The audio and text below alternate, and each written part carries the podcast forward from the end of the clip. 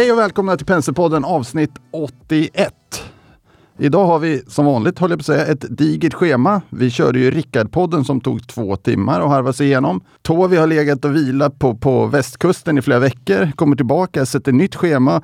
Jag har fått det utprintat och man tänker så här, nu kör vi en ny podd och den kanske drar ut ännu lite mer på tiden. Hur är det att vara tillbaka Robert? Jättebra. På riktigt? På riktigt, riktigt, riktigt bra. Det glädjer oss allihopa, ja. åtminstone så här långt. att du känner på det sättet. Precis, jag har ju bara varit tillbaka en knapp vecka. Vi får väl se hur ni känner nästa vecka. jag börjar redan nu känna att västkusten är inte så dåligt för dig att jobba från. Om vi tittar lite då på dagens agenda så ska vi börja med att intervjua Ulf Hagman, VD Optifreeze alldeles strax. Och där har vi då att både Hjalmar och Jonas ska via en duett och i stämma intervjua Ulf så här lagom till jul. Sen kommer vi gå igenom vår temadag mjukvara. Eh, vi kommer köra en update på Ericity. Lite på mitt önskemål, för jag har sett att den, vad ska man säga, aktien rör på sig lite grann. Eh, och vi vill veta lite grann vad som händer där. Vi kommer gå igenom ett nytt accessbolag som heter Elanders. Superspännande. Sen så har vi en uppdatering på Sickum från Claes Palin faktiskt, som kommer komma lite senare. Vi har initieringar av Initiator Pharma och sen kommer vi köra ett case i Oasmia. Sen ska vi också faktiskt berätta om att vi anställt en ny life science-analytiker. Just det. Det är ju spännande. Jättekul. En cliffhanger. Ja. Vi har ju faktiskt pratat här i podden om att vi letar folk. Hur har det varit att leta folk? Ja, life science-analytiker generellt sett är ju inte helt lätt äh, att hitta bra. Äh, men, men eh, vi tror att vi har hittat helt rätt nu. Och det känns som en life science-analytiker som också kan beskriva de här bolagen i podden. Ja, precis. Annars blir man ju lite, lite liksom darrig varje gång man kommer in på det. Varje gång man ställer en fråga så känner man så här, nu blir det svårare och så blir det svårare och så blir det svårare. Men nu har vi en pedagogisk kille. Ja, det tror jag. Och eller tjej. Det, det får vi se. Ja. Vi ska prata om momentumlistan som vi, vi eh, kom med en eh, uppdatering av igår. Det stämmer, det stämmer. Det har jag skrivit i bläck här. Och sen, bara, sen har jag faktiskt skrivit fel här i programmet. Sickum, det är faktiskt Alexander som ska dra det, inte Claes. Jaha. Mm. Jaha. Men det var fel av mig. Ja. Så är det ibland. Ulf, du är med på oss på tråden. Välkommen Ulf! Tack så mycket! Vad tyckte du om den där inledningen? Fantastiskt som vanligt. Det brukar vara spännande inledningar på era poddavsnitt. Jag hoppas du kommer lyssna på hela podden så här lite grann i efterhand. Ja, jag brukar lyssna. Jag, jag har ju nu också sålt in här att, att uh, den här, vad ska man säga, ditt gästspel i podden kommer ske i form av en duett från Jalmar och Jonas. Så att jag tror faktiskt att jag släpper ordet vidare till dem på en gång. Utan... Som du hör, du, du kommer, alltså, vi, vi sjunger ju i stämmor men det, det hörs inte utåt. Men eh, tänkte om vi börjar med, för alltså, viktigt för aktiecaset också, det är ju lite du själv som vd för bolaget. Kan du berätta lite om din bakgrund och hur det kom sig att du eh, handlade som vd på Optifreeze. Vad du tyckte var intressant med bolaget? Ja, absolut. Det är ju, eh, jag har ju nått en, en, en aktningsvärd ålder av 57 år och har ju därför hunnit med en hel del. Eh, jag eh, började, jag skulle bli lantbrukare från början. Jag är lantbrukarson från Sörmland och eh, skulle bli lantmästare men eh, upptäckte väl under tiden där att jag kanske var mer intresserad av ekonomi så att jag skiftade på slutet och eh, vred över mot ekonomistudier på universitetet istället. Eh, sen jobbade jag ett antal år först med redovisning eh, som redovisningsekonom eller på en, en konsultbyrå. Och därefter så kom jag sen av en slump in på blommor faktiskt i finska Kemira gjorde en satsning på slutet på 80-talet och eh, där var jag med och, och eh, vi köpte grossistbolag runt om i, i hela världen. Eh, så det var första svängen med blommor under några år. Sen så körde jag som, som VD på ett eh, frukt och grönt importbolag på 90-talet. Och eh, där, slutet på 90-talet sen så började jag jobba i Eurofloristkoncernen eh, tillsammans med Peter Ljungbäck som grundade det. Och vi gjorde en resa där och eh, tog bolaget från ungefär 100 miljoners eh, omsättning till eh, 1,2-1,3 miljarder idag. Eh, och jag gjorde de flesta åren här fram till 2016 som, eh, som finanschef. Eh, lämnade operativt där 2016 och eh, har sen haft lite styrelseuppdrag och konsultuppdrag. Så fick jag en fråga från från Optifreeze. Eh, om de behövde någon med, med blomsterbakgrund och kommersiell bakgrund. Och eh, tittade på det och konstaterade att det här är jättespännande. Så att eh, därför så är jag tillbaka egentligen i en, i en operativ roll som jag egentligen hade tänkt att jag skulle lämna men det var så väldigt spännande så att jag kunde inte låta bli. En, en kort fråga Ulf. Vad, vad var din position på Kemira? Jag hade diverse olika positioner där. På sista åren var jag VD för, för det här bolaget som jobbade i, i biotekniska divisionen och eh, vi hade två stycken grossistföretag då på slutet på 80-talet. Eh, på ett, ett i Malmö och ett i Västerås. Mm. Nej, skälet till min fråga var faktiskt att jag noterade att Ove Mattsson som var med i podden tidigare vid ett tillfälle hade suttit i styrelsen där. Det var min lilla observation. Ja, Kemira är ju ett stort finskt eh, kemibolag som, som gjorde ett, ett inhopp då på 80-talet i, på bioteknik som många av världens stora kemibolag gjorde. Eh, sen så la de ner det där eh, och drog sig ur den verksamheten igen. Jag tror inte att de gör någonting där idag. De är stora på vattenrening och sånt idag. Men har du inte också sagt att det som drog lite med Optifreeze var det avtalet som de lyckades få med Syngenta. Jag tyckte det var intressant. Att ett så litet jo, men bolag det, finns det, det är jättespännande att, man, att ett litet bolag från Lund kan teckna ett sådant samarbetsavtal med, med Syngenta som ju är eh, väldigt dominerande i den här världen. De är, det är världens största bolag inom växtförädling och, eh, och växtteknik. Eh, det är ju imponerande att de bara lyckas få ihop ett sådant avtal. Sen så gör ju tekniken då att och tillsammans med Syngenta så tror jag på fullt allvar att vi kan förändra en hel bransch och det lockar ju.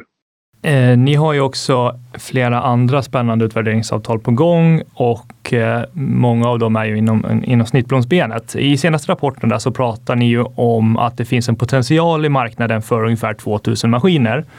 Eh, så jag tänkte fråga lite vad ni baserar de här estimaten på och, och eh, vilka antaganden ni gör där för att komma upp i den, den volymen. Ja, det, det, vi, vi håller ju på med vår maskinutveckling och eh, som, som det är nu så eh, tror vi att den nya maskinen som vi håller på precis och färdigställer här ska kunna ha en kapacitet på uppemot 40 000 rosor i timmen. Eh, och, och eh, då pratar vi ju om en, en väldigt stor kapacitet på, på uppemot teoretiskt sett 70-80 miljoner rosor per maskin och år. Eh, vi gör bedömningen att världsmarknaden totalt sett är, handlar om någonstans mellan 40 och 60 miljarder eh, rosor i antal eller blommor i antal. Så att det skulle då i så fall, om vi kommer ända uppåt 60 miljoner rosor per maskin, så skulle det räcka med 1000 maskiner. Men för vår del, eftersom vår affärsmodell är att vi tar betalt per behandlad blomma egentligen, så är det ju inte antal maskiner som är intressant, utan det är ju antal behandlade blommor. Så att det är någonstans, det kanske till och med ner, ner mot tusen maskiner, men det blir egentligen bara enklare för oss. Att, eh, kan vi få igenom 60, 70, 80 miljoner rosor per eller blommor per år i en maskin så blir det väldigt bra ekonomi i det här. Men hur, hur koncentrerad är den där marknaden om man ser på det som är era eh, motparter och aktörer? Hur många är det man säger att man skulle komma upp i? Alltså den målsättningen som ni har är ju 30 maskiner på ett par års sikt. Då. Hur många aktörer är det ni behöver bearbeta egentligen? Ja, det är, inte, det är inte så jättemånga för det finns väldigt många stora aktörer och, och eh, det, vi har ett stort intresse från, från de här. Alltså MM Flowers då i UK som vi har ett, eh, ett utvärderingsavtal med. Eh, de, de är ju de, de hanterar ungefär 350 miljoner rosor per år så att där skulle vi be, behöva ha en 5-6 maskiner bara där. Eh, och, och, det är ju en, en, en extremt stor aktör. Eh, sen finns det, de är inte ens störst i Europa, det finns eh, de som är ännu större. Och då är, det, då är vi framförallt i Holland. Så den holländska marknaden är, ligger nära till hands för oss här också. Hur kan man tänka sig e, ett större sånt här avtal? Sätter det på något sätt en ny branschstandard som gör att övriga aktörer eh, inom citationstecken måste eh, eh, gå efter samma eh, process? Ja, det är, ju, det är ju min bedömning. att så sker. Vi, vi ser ju ett, ett ökande intresse. Vi blir kontaktade av potentiella kunder. Eh, tre, fyra sådana bara senaste veckan. Så att det, det sprider sig ju i marknaden. Och eh, det är väl så att kan man hitta en produkt där man kan förbättra hållbarheten och, och, och livet i vasen för, för slutkunden med, med 50, 70, 100 procent så det är klart att det kommer att driva marknaden. Eh, jag tror ju att det kommer att bli svårt för om någon börjar i en marknad så kommer det bli svårt för de andra att låta bli. Då kommer man att tappa. Det kommer att bli ett konkurrensmedel också. Men där, där undrar man, och det är en sån här fråga som dyker upp direkt. Om man, har en så, om man ser ju på effekten på, det ligger ute på Youtube, såna här länkar man kan se på en vas som är obehandlad och er behandlare och så är det enormt stor skillnad på hur länge de här rosorna står. Men, men man undrar ju då, så, och nu är det i testfas och när då konkurrenter börjar säga att ja, men det här är en metod att räkna med. Hur lätt är den här att kopiera då? Ni har ju ett antal patentskydd, men räcker det verkligen? Ja, det får man ju, det, det, får, det, det lär ju framtiden utvisa naturligtvis. Vi anser att vi har en, en bra täckande patentportfölj och det säger våra patentjurister att vi har. Eh, vi har en kombination av metodpatent, maskinpatent och produktpatent eh, på, på, från ett olika antal riktningar. Eh, och eh, vi jobbar även med eh, ett, ett, arbete för att patentskydda den vätska som används. Så det, det, sen vet man ju aldrig vad som händer naturligtvis, men marknaden är ju så pass stor så att det, skulle, skulle vi få 10% av marknaden så är ju, är ju, pratar vi om flera miljarder om året i intäkter för Optifree. Så att det, marknaden är stor och eh, det är inte helt lätt att kopiera det här. Det är många års forskning som ligger bakom det här och det är inte för det jag tänkte på, för patent, patent är ju en sak, så säga, men om man ser på själva tekniken och hur man gör det i praktiken med behandlingen, är, är det svårt i sig att kopiera? Ja, du kan inte bara köpa en vanlig vakuummaskin på, på eh, någon hushållsaffär och behandla dina rosor själv. Det kommer inte att lyckas. Eh, utan det är det är ganska avancerad teknik bakom hur, man, hur, hur pulserna hanteras och, och mm. tryck och tid och så vidare. Så att eh, det, lätt är det inte. Mm. Du nämnde där i förbifarten en, en, en marknadsandel. Eh, om, om man pratar om marknaden i termer av marknadsandelar, hur, hur lång tid tror du att eh, det behöver ta innan en, en sån potentiell marknadsandel kan vara uppnådd? Ja, det är ju svårt att, att säga naturligtvis. Jag, jag, ser ju att det största, förutom nu att vi måste få bekräftat att vår nya maskinutveckling är, är rätt så att vi kan börja serieproducera maskiner, eh, så kommer ju en flaskhals att vara installationshastighet. Att vi, vi behöver få ut maskinerna leverera ut dem, installera dem, utbilda personal och så vidare. Eh, och, och, så det, det, tror jag kommer att bli den som är begränsningen. Där vi pratar om att vi ska få ut 30 maskiner under 2021 och 2022.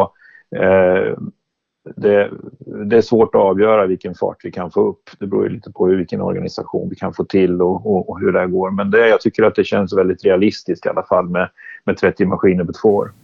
Och, och, där har jag förstått att ni ser stora fördelar som ska komma från det här samarbetet med Arca Skulle du kunna utveckla lite kring det och vad era, era ambitioner är med samarbetet? Ja, dels så har ju Arca en väldigt bra organisation och process för att hantera just de här sakerna, styra tillverkning, eh, leverera installation, service och så vidare. Och där kommer vi att dra stor nytta av samarbetet. Sen har Arcaroma en, eh, en väl utbyggd säljorganisation, eh, framförallt i Asien som vi är, tycker är väldigt spännande, där vi kan eh, gemensamt gå till, till vissa intressanta stora kunder. Eh, och sen är den, den andra delen, det som kanske allra mest spännande egentligen på lite sikt, det är möjligheten att, att samarbeta runt våra livsmedelsprojekt. Nu pratas det ju väldigt mycket om våra snittblommor här och, och våra växtprojekt, vilket är det som ligger närmast marknaden. Men, men marknadsstorleken är ju ännu större på, på till exempel eh, behandling av, av hållbarhetsförlängning på packad sallad, skuren sallad, skuren frukt och sådana saker. Eh, där vi har fått i, i, eh, i test eh, lyckats öka hållbarheten med en vecka ungefär. Och det här är ju projekt som vi ensamma inte riktigt orkar med nu. Men tillsammans med, med ARK skulle vi kunna dra igång sådana projekt tidigare än vad vi annars hade kunnat gjort. Var någonstans ligger en kommersialisering av, av den marknaden? I, tidsmässigt alltså? Ja, alltså hade, hade det var, skulle vi göra det själva, eh, Optifree, så då, då, hade det, då hade det definitivt eh, legat minst ett år fram och kanske två. Eh, men jag tror att tillsammans med ARK så är det inte alls omöjligt att vi kan eh, komma ut med någonting inom, inom det närmaste året. Så att ett år, ett år eller möjligen till och med två snabbare till marknaden. Men då, då är det i första hand att sälja maskiner snarare än att ha snittblommodellen på dem, eller? Ja, alltså det, vi, vi, vi håller ju på med vårt OptiDry-projekt och, och, även där tittar vi på eh, möjliga andra affärsmodeller. Det finns ett intresse från marknaden att, eh, att jobba med eh, betalning per, efter användning. Just det här att slippa investera från, från från industrins sida och slippa ta risk på det sättet. Det, det verkar som det finns ett stort intresse för det. Okej, okay, men kan du bara prata lite om, om man ser, för, för du säger det egentligen har sagt länge, nej, men efterfrågan finns där, mycket intressenter som kommer igång hela tiden. Hur är dagsläget där? Ni har ju kört med Detulp nu med en maskin hos dem va, på plats. Och så, ja, så har ni APH och så har ni MM Flowers. Va, hur många sådana här intressenter kan ni ta er an på en gång? Eller är det så att de kan skicka, eller ni kan göra utvärderingen hos er, ni kan göra behandlingen hos er så att säga och skicka till dem? Eller hur, hur smidig är den processen? Ja, alltså vad vi, vi har ju gjort de första industriella körningarna hos, hos Detulp och, och av det vi har lärt oss av det så har vi gjort vissa förändringar i strukturen och hur maskinen ser ut och hur den industriella processen ska se ut. De, de då, nu, till, så nu tillverkar vi två maskiner till efter de nya idéerna och den förbättrade eh, tekniken som vi har uppnått. Eh, de, de två maskinerna, den ena maskinen kommer vi att använda hos oss själva i Lund till att börja med och eh, den andra maskinen kommer att installeras hos APH i Malmö eh, som vi också har tecknat ett avtal med till sen, som vi har kommunicerat sedan tidigare. Ehm, så att det, det är status med det. Sen så hur, när vi kan få in eh, maskinen i... Vi ska installera en maskin i England hos, eh, hos MM. Mm. Eh, när det kan ske, det beror rätt mycket på corona. Det är ju där, vi skulle ha gjort det redan nu i, i egentligen den, den maskinen Nästa maskin skulle ha varit hos MM men den kommer istället hos, att hamna hos APH. Mm. Eh, när vi kommer till MM, det beror väldigt mycket på vad som händer med med coronaepidemin. Vad, vad bra, nu ska vi ta någon sista fråga nu? Ja, vi kan väl prata lite om olika marknader och så där, för nu har ni ju samarbeten då i Sverige och i Storbritannien. Vilka andra marknader tycker ni är särskilt intressanta när det kommer till eh, snittblommor? Ja, det är Holland. Det är, eh, holländarna är fantastiska traders. De kontrollerar i storleksordningen 60 procent av världsmarknaden på blommor. Eh, alla flöden går inte via Holland men de har fingrarna med i spelet på, på 60 procent av världshandeln. Så att det är definitivt Holland. Eh, och eh, där har vi ett, ett antal identifierade företag som vi gärna skulle vilja jobba med och där vi har relationer redan. Vad bra Ulf!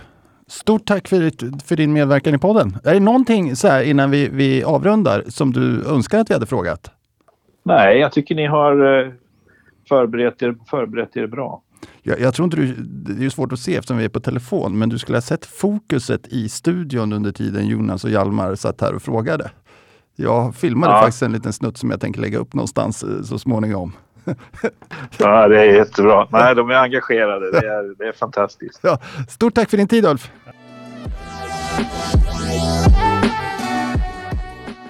Sådär ja, då betar vi oss vidare i dagens agenda. Vi har ju en, en massa olika punkter kvar faktiskt. Men nästa punkt är ju relativt intressant. Det är ju temadag mjukvara som Rickard och Jonas höll i här i förra veckan. Och vår lilla tradition är ju att följa upp de dagar vi har i podden.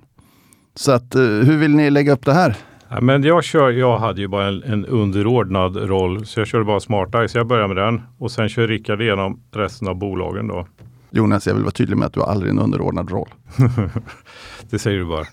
det gör jag faktiskt. det säger du bara i podden. Kör på! Okej, okay, Smart det är ett casebolag. Målkurs 240. Eh, aktien handlar kring 100 kronor just nu. Eh, äger aktier i, den här, i det här bolaget. Då. Och vad det är för något är eye tracking teknik. Och då kommer en quiz här. De tre vanligaste skälen till bilolyckor idag, vilka är de? Jag skulle vilja säga, jag gissar att det första är att man nickar till. Man har kört länge, mm. tappar koncentrationen. Mm. Rätt. Eh, man är full. Man är full tänkte Rätt. jag säga. Eh, och sen att man kollar ner i mobiltelefonen. Exakt, det är de tre. hur, hur, svårt var det? nu tänkte jag vara lite rolig och säga man har väl träffat alla, men det, så är det faktiskt inte. ja, okay. Men i alla fall, det här är ju någonting som bilbranschen brottas med. Och för bilarna är ju så bra så de funkar ju som de ska. Men det här är den mänskliga faktorn och hur kommer man åt den då? Jo, eh, då har Smart, Smarta göteborgare Göteborg har på att utvecklat den här tekniken och det är små kameror som sitter i, i bilen och så filmar de ögonrörelser som föraren har. Då. Så börjar man nicka till eller, eller titta på något annat då får man varningssignaler, eh, rycker till i ratten eller kommer det högt ljud. Det där bygger biltillverkarna in som de vill. Och det här systemet finns redan i vissa bilar, så BMW har det i vissa sina SUVar. Då. Och det här blir ett Europakrav från 2026 att alla bilar som tillverkas i Europa måste ha ett sånt här system. Och Smarta har hållit på med det här i 20 år. De har vunnit 65 procent av alla sådana design wins hittills eh, som har delats ut av biltillverkarna. Så 65 procent marknadsandel, man är totalt dominant inom det här lilla området inom biltillverkning. Så ett sånt här system, man får betalt per producerad bil och eh, man får betalt mellan 50 och 100 kronor per bil beroende på hur mycket features som finns i det. Då.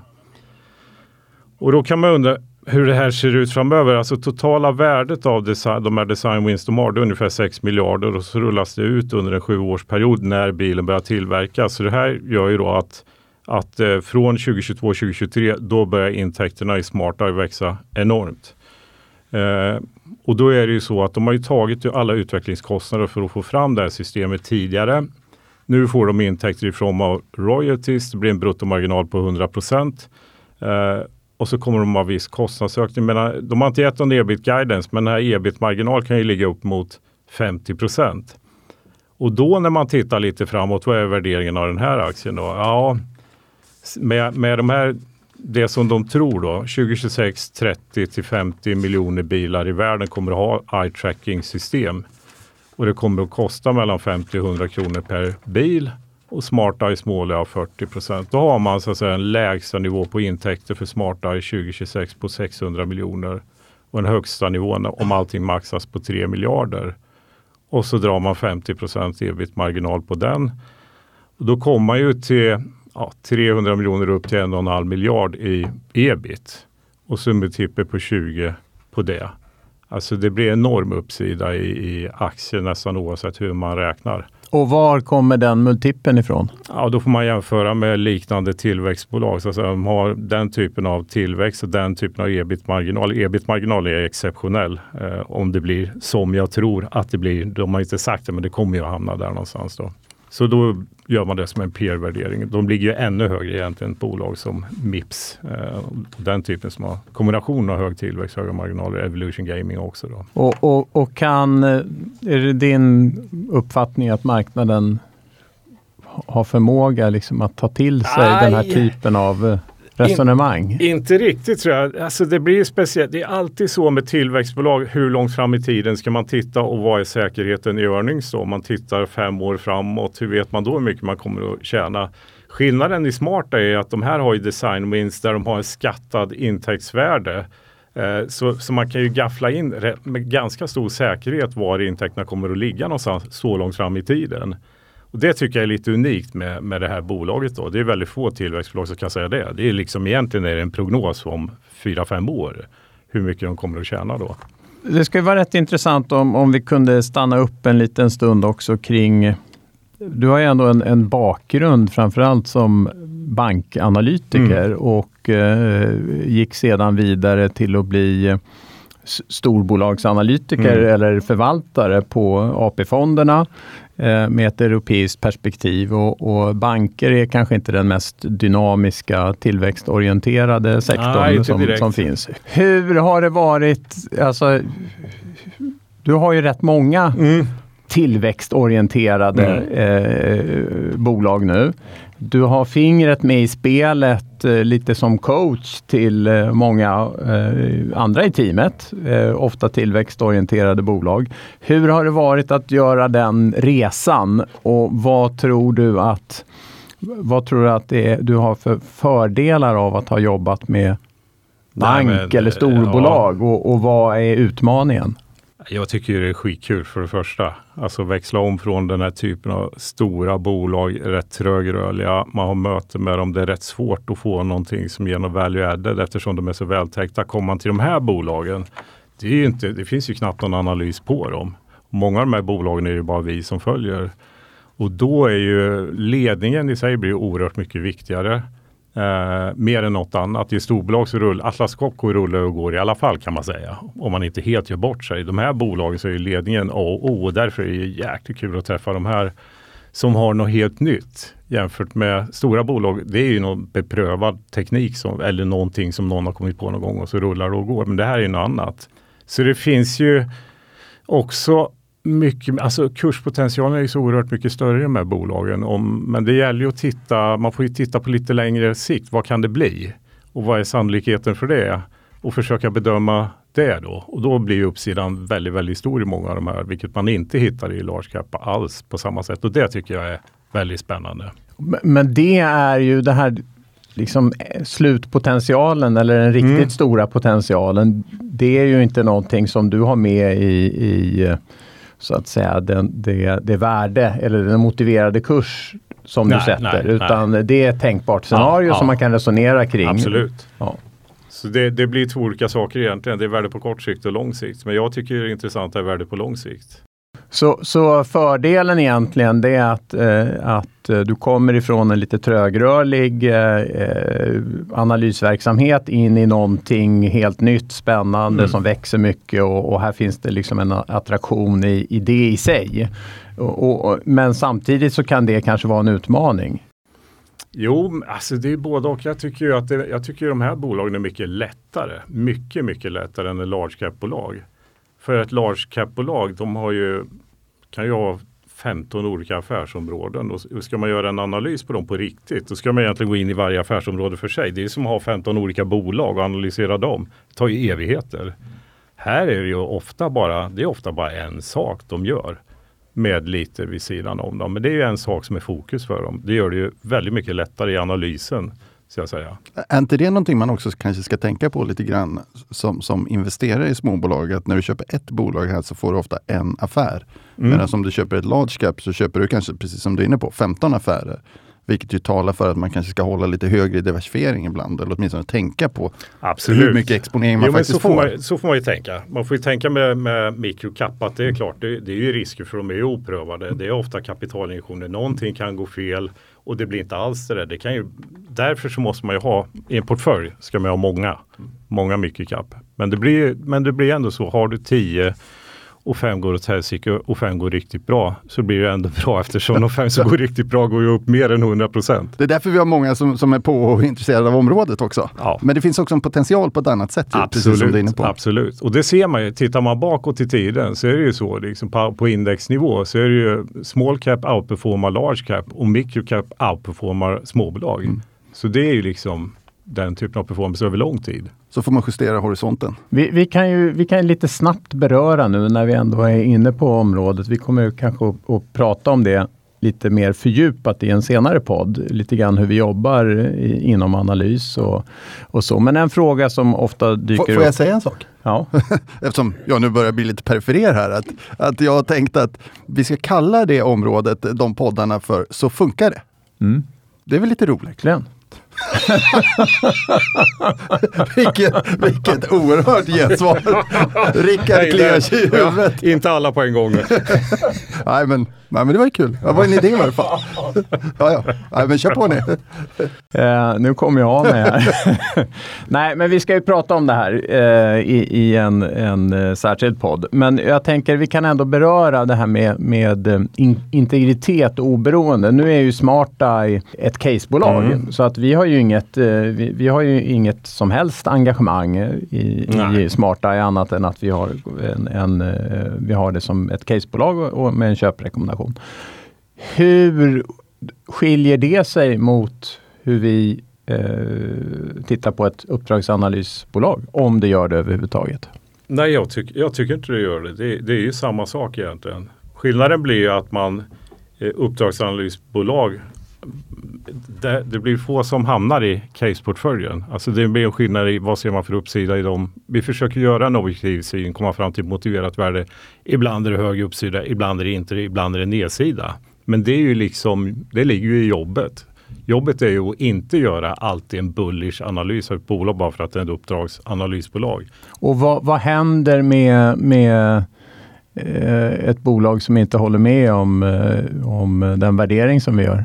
Ja, det blir ju diskussioner om och det har ju, det har ju hänt tidigare. Men det vet ju egentligen du mer om än jag. Ja, och då kan jag själv svara på det då. ja. då Även jag kan ju svara men då, då brukar det sluta med att eh, bolaget lämnar oss. Eh, och det har vi flera exempel på. Nåväl, vi kanske får möjlighet att prata vidare om detta Men, senare. Absolut, jag håller med om det och, det och det ser man ju faktiskt. Eh, vi bör prata relativt mycket om det, för det ser man ju att just vilka regler som, som gäller för olika typer av analys och så vidare tror jag också det finns ett ganska stort informationsbehov kring. Uh, och det, det, det, det, kan man ju notera att en och annan kommentar här och där indikerar att man kanske inte riktigt har förstått förutsättningarna på alla håll och kanter. Men den vanligaste kommentaren det är väl kanske det här, hur, hur oberoende är man? Och jag tror att det är en fråga om lite så här, yrkesskicklighet eller yrkes, vad säger man, stolthet. Absolut. Att, och, och förtroende, om det skulle uppfattas som att vi bara gör en typ av analys, då är värdet av analysen ingenting egentligen. Ja, ja, men det återkommer vi till. Rickard! Ja, du, du var ju huvudattraktionen då enligt Jonas på, på mjukvarudagen. Nej, jag ville påstå att bolagen var det, men... ja, ja. Nu har, du, fått, nu har du suttit på bänken här ett tag. ja, exakt. Ja, men jag tänkte riva av resten av bolagen som kom på besök. Då tänkte jag börja med Formpipe. Uh, Formpipe är ett av våra casebolag. Den handlar på ungefär 27,50 nu och vi ser ett motiverat värde på 36 kronor. Eh, uh, Formpipe är ja, ett mjukvarubolag, det är mjukvarulag och den typen av mjukvara man gör det är, kallas för eh, ECM, Enterprise Content Management, det vill säga hålla reda på dokument och diarier. Eh, man började inom offentlig sektor men har rört sig mot privat sektor också som är ett stort segment. Och jag tycker man ska äga den här aktien av främst tre anledningar. Eh, den första är att man rör sig mot att bli mer och mer ett SaaS-bolag. Eh, tidigare har man, varit, har man, har man sålt via traditionell licens, engångsbetalningar. Man har haft ganska en hel del konsultintäkter. Eh, men nu transformerar man intäktsbasen till att öka andelen SaaS. Man gjorde, man gjorde ett förvärv tidigare i år där man nu kommer konvertera hela den kundbasen från traditionell licens och supportaffär till SaaS. Så det är den första anledningen. Eh, den andra anledningen är att det är ett sånt här bolag som det finns regulatoriska faktorer som driver på dem. Eh, det var ju för några år sedan vi pratade om, något år sedan, GDPR.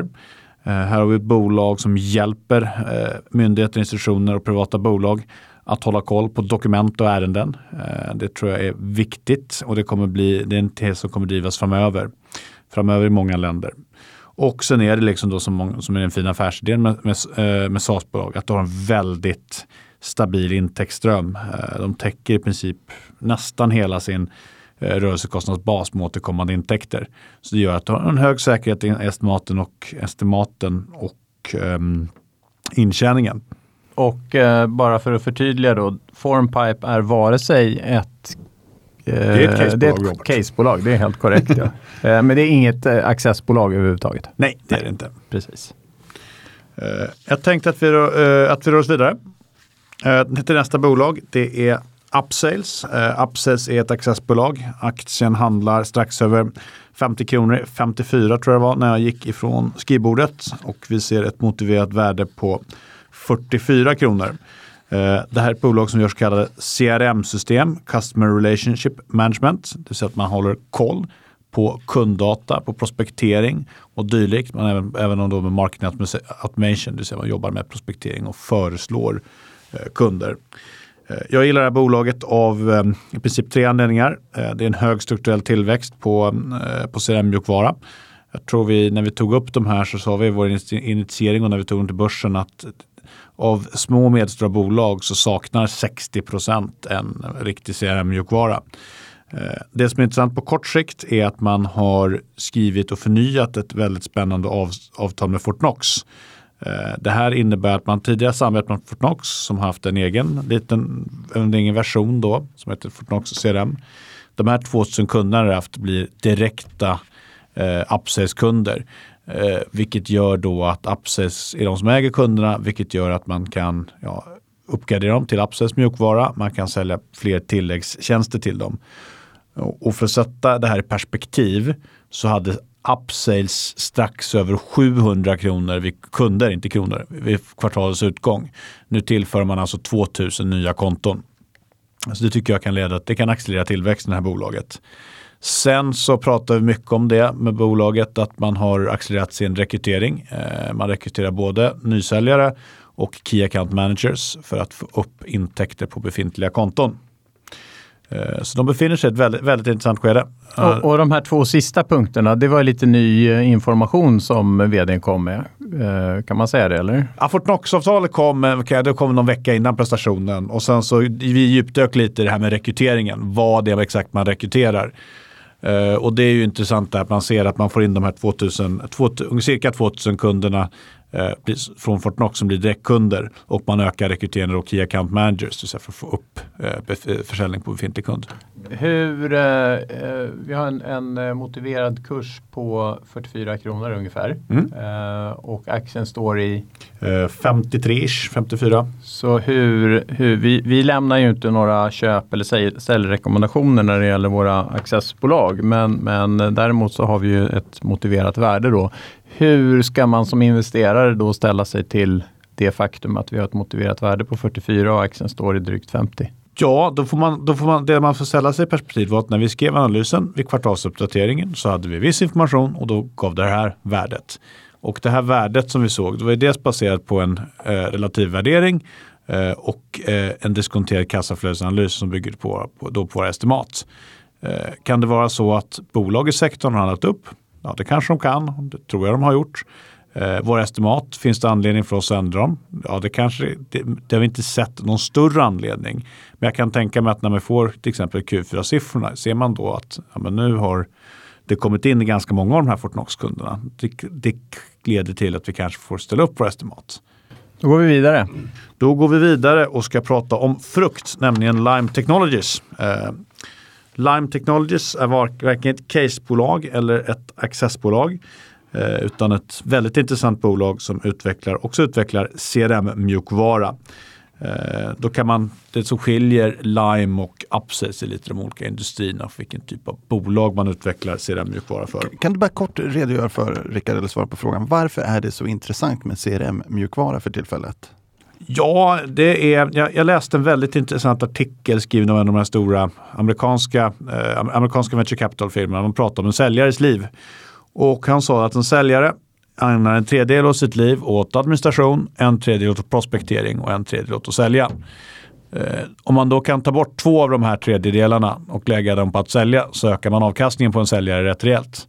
Och det här CRM-mjukvara kommer in och det som kallas marketing automation. Du hjälper till, du minskar administrationen och du minskar prospekteringen för att fokusera på intäktsbringande verksamhet. Så, så vi, man får helt enkelt med rätt CRM-mjukvara så kan man få produktivare säljare och en effektivare organisation runt det? Ja, och sen så är det ju även det att i och med GDPR så är det viktigt att hålla koll på vilken data du har om kunder och personer.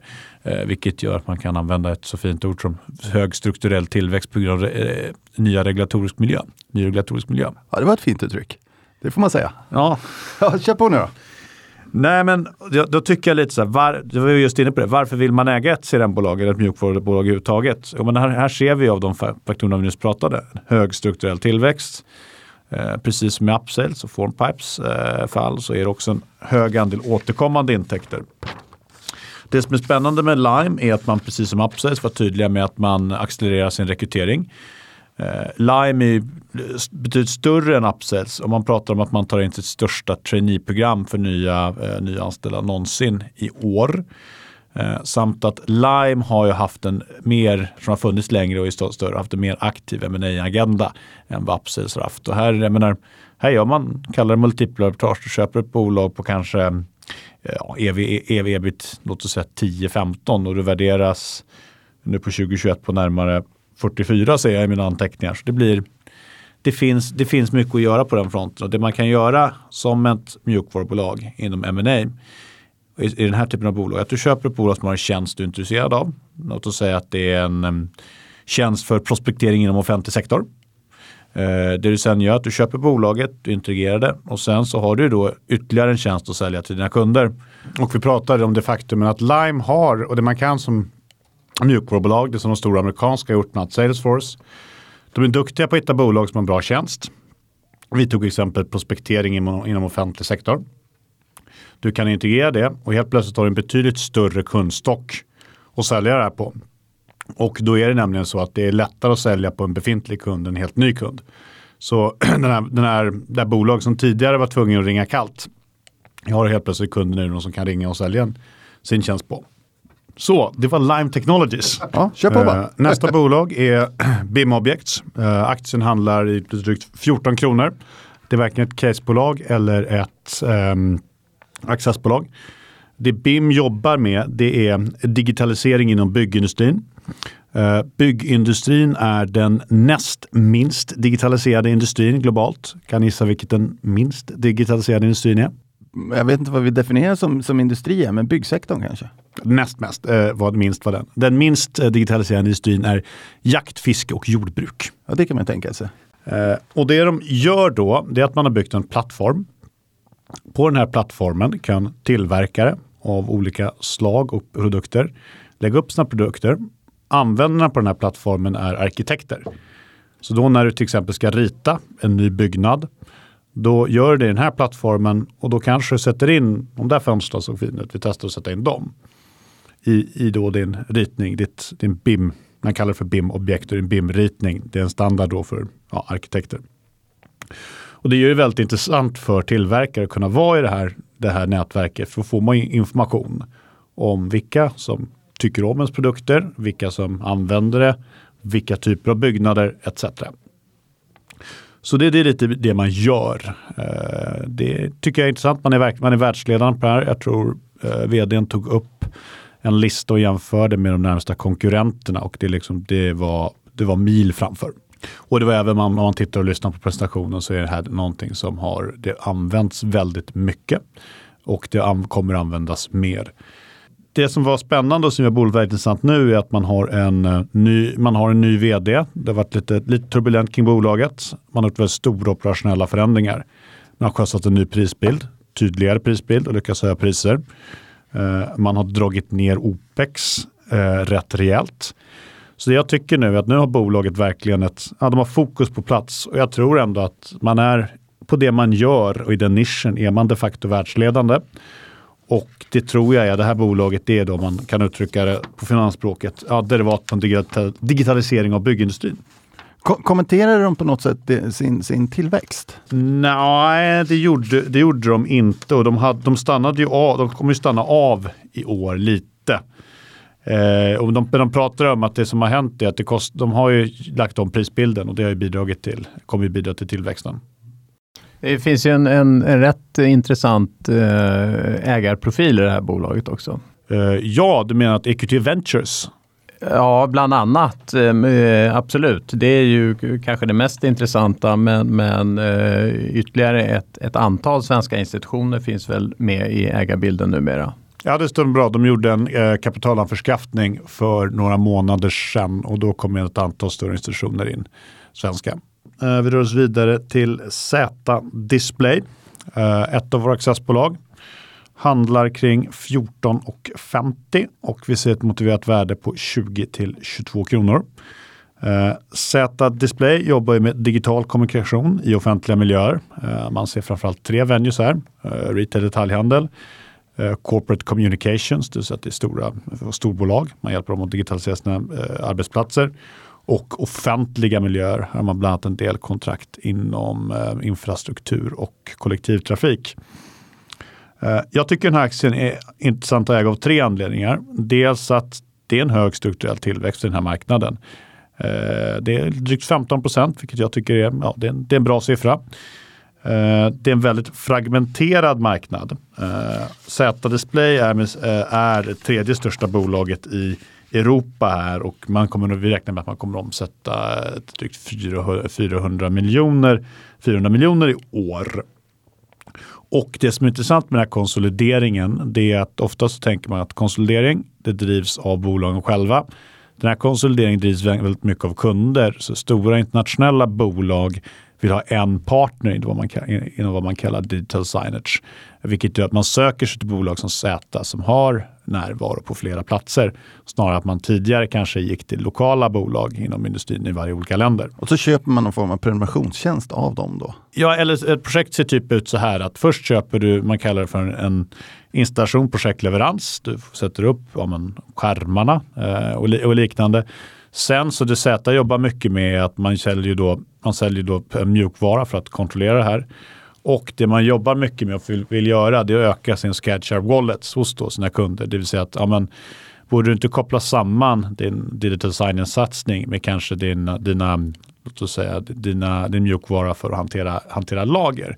Då kan vi ju liksom marknadsföra det som finns i, vad vet jag, i lagret eller koppla samman till point of sales. Det verkar vara en hög efterfrågan just nu på bananer på Kesko i Finland. Ja, men då, då ser vi till att slå om så att vi marknadsför bananer. Eh, så där, här jobbar mycket och man jobbar med att försöka då, man jobbar med att få upp den här, um, upp den här kvoten. Man ligger nu på ungefär strax över 40 procent.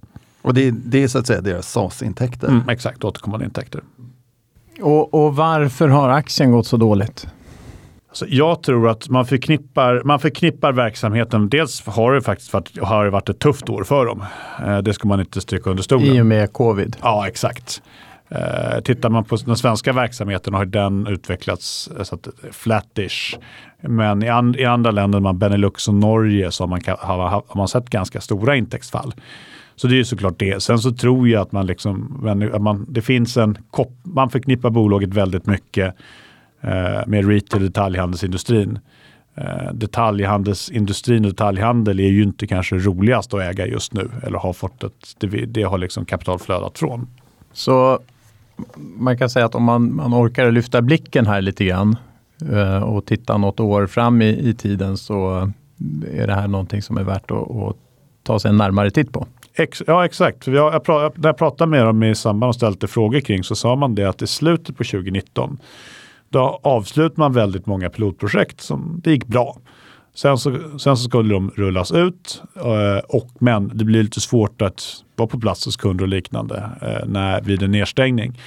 Och det verkar som att de här projekten har framförallt skjutits på tiden snarare än, eh, snarare än ställts in. Det är såklart kanske finns någon konkurs. Man jobbar med väldigt mycket stora välkända varumärken. Ja, bra. Eh, julen kommer tidigt i år. Daniel.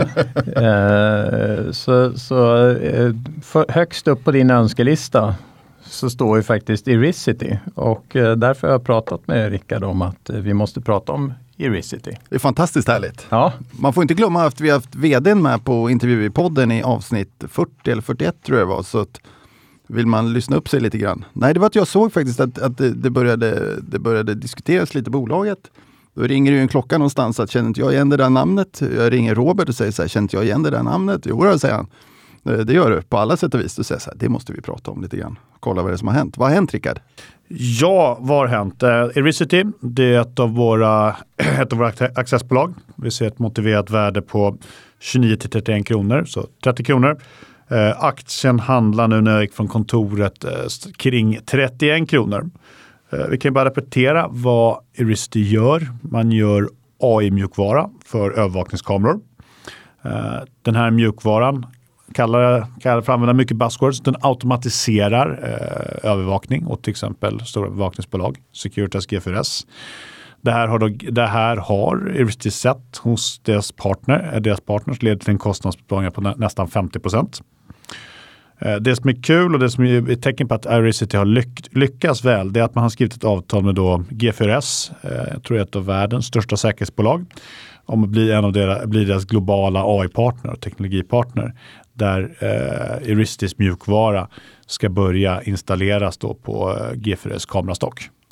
Var, var, det, var det här oväntat? Nej, alltså vi har ju, jag har ju en, vi, bolaget har haft som strategi länge att istället för att då sälja, gå direkt till slutkund, eh, ringa det här lagret, säga att ni behöver videoövervakning, så har man fört förhandlingar med globala säkerhetsbolag, eh, däribland G4S, om den här typen av ramavtal. Eh, G4S har man tidigare annonserat pilotprojekt i, i många länder. Det är de som man har sett kunna visa en kostnadsbörda på 50 procent. Och vad som gör det väldigt intressant är att om man tittar på mina estimat och de siffrorna vi presenterar, då, då räknar jag med att ja, men det är GFRS-avtalet som kommer vara drivkraften bakom eh, intäkterna kommande två, tre år. Eh, jag tror ju och jag misstänker att man, har, man pratar med fler bolag, globala bolag än GFRS. Och vilka skulle det kunna vara? Ja, man skulle, det, skulle, det skulle kunna vara eh, det stora spanska, spanska bevakningsbolaget Prosegur till exempel. Eh, en möjlig aktör skulle kunna vara Securitas, eh, kan tänkas att de pratar med. Och här är det ju så att, jag menar det som vi var inne med Jonas, jag menar, man, man, kan, man kan väl, när man lägger sina prognoser så jag menar, då gör man en scenarioanalys. Och jag menar, säg att, säg att då att eh, Prosegur till exempel skulle skriva ett avtal med, med Iricity.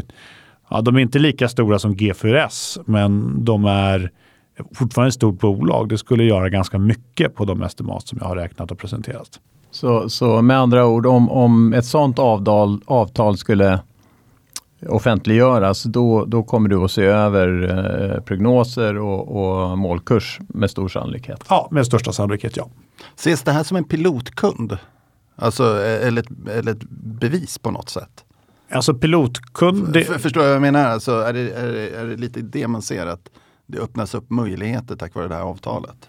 Jag skulle säga att man har lite andra, lite andra projekt som definitivt kan klassas som det. Men pilotprojekten var ju tidigare med, hos G4S. dåligt ordval. Ser, ja. ser ut som ett, som ett kvitto på att de här piloterna faktiskt kan rullas ut och bli stora projekt och att det därmed öppnas upp fler möjligheter. Är det så man ska tolka det lite grann? Jo, jo men så är det. Jag menar, det är att, att G4S, vad kan det i market cap Robert i storleksmässigt? Uh, jag vet faktiskt inte. 50 miljarder danska kanske? Ja. Jag menar att ett, mång, att ett mångmiljardbolag sluter ett samarbetsavtal med ett, svenskt, med ett svenskt bolag med ett marknadsvärde på kanske 400-500 miljoner. Eh, det är ju ett kvitto på att de, de gör någonting rätt. Eh, när jag pratar pilotprojekt så har de faktiskt gjort ett väldigt intressant pilotprojekt. Det är att något man börjat göra är att man har gjort, eh, utvecklat vad kallas spetsalgoritmer för speciella då typer av situationer. Här har de en man kallar för Railguard som är anpassad för, precis som det låter, ja, men tunnelbana, spårvagn, tåg. Eh, här har man eh, bara för några veckor sedan skrivit ett, eh, ett avtal med SL. Eh, och det, bör, det, ska liksom börja, man ska börja installera på 400, 400 kameror. Om man tar SL, de kanske är inte stora, de har totalt 4000 övervakningskameror. Tar du Paris Metro, eh, den har 15 000 övervakningskameror. Och jag menar, kan man lyckas i Stockholm så är det ett ganska bra kvitto. Och där, det var en ganska tuff upphandling som man kan titta på. Eh, 33 miljarder eh, danska har eh, Group 4 i market cap. Det är ändå hyggligt. Ja, verkligen. Absolut. Bra, vi kör vidare. Tack för din insats i dagens podd, Rickard. Jag hoppas man hör något. jag har faktiskt livestreamat lite grann här under tiden. Det var därför jag satt lite tyst ett tag. Vi försöker utveckla vårt koncept här lite löpande. Ja, så TikTok. TikTok. TikTok kan ju vara ett steg uh, framåt när vi möter den yngre generationen. Även om jag läste någonstans att ungefär 30 procent av ungdomar upp till 19 år faktiskt, eh, faktiskt då följer TikTok på olika sätt och vis. Och det säger väl någonting om hur många föräldrar som i sin tur indirekt följer TikTok när de går igenom sina barns telefoner och kollar vad som händer. Jag lever ju ganska nära det där med en dotter som har gjort 6000 små filmer eller någonting åt det hållet. Uh, nu kommer faktiskt Alexander in i studion. Ja, jag känner mig helt out of my place här. Ni pratar om TikTok när jag kommer in. Det, det är bara för dina barn är lite yngre än mina barn. Ja, eller så är det något jag inte känner till här, men kanske måste börja kolla datorerna. Du kommer hitta alla möjliga konstiga ja, sociala medier. Precis. Och alias och det ena med det tredje. Stora TikTok-marknaden, treåringar. Vad tänkte du prata om? Jag tänkte börja med att prata om Elanders.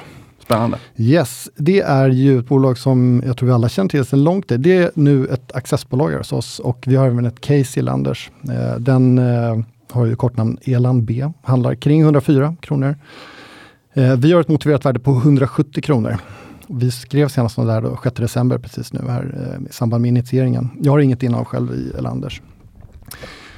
Det som är spännande här, det är egentligen eh, vilket perspektiv man har på det här bolaget. Eh, det här är ett bolag med liksom en hundraårig historia och investerarkollektivet generellt känner det här sedan länge som ett tryckeribolag egentligen.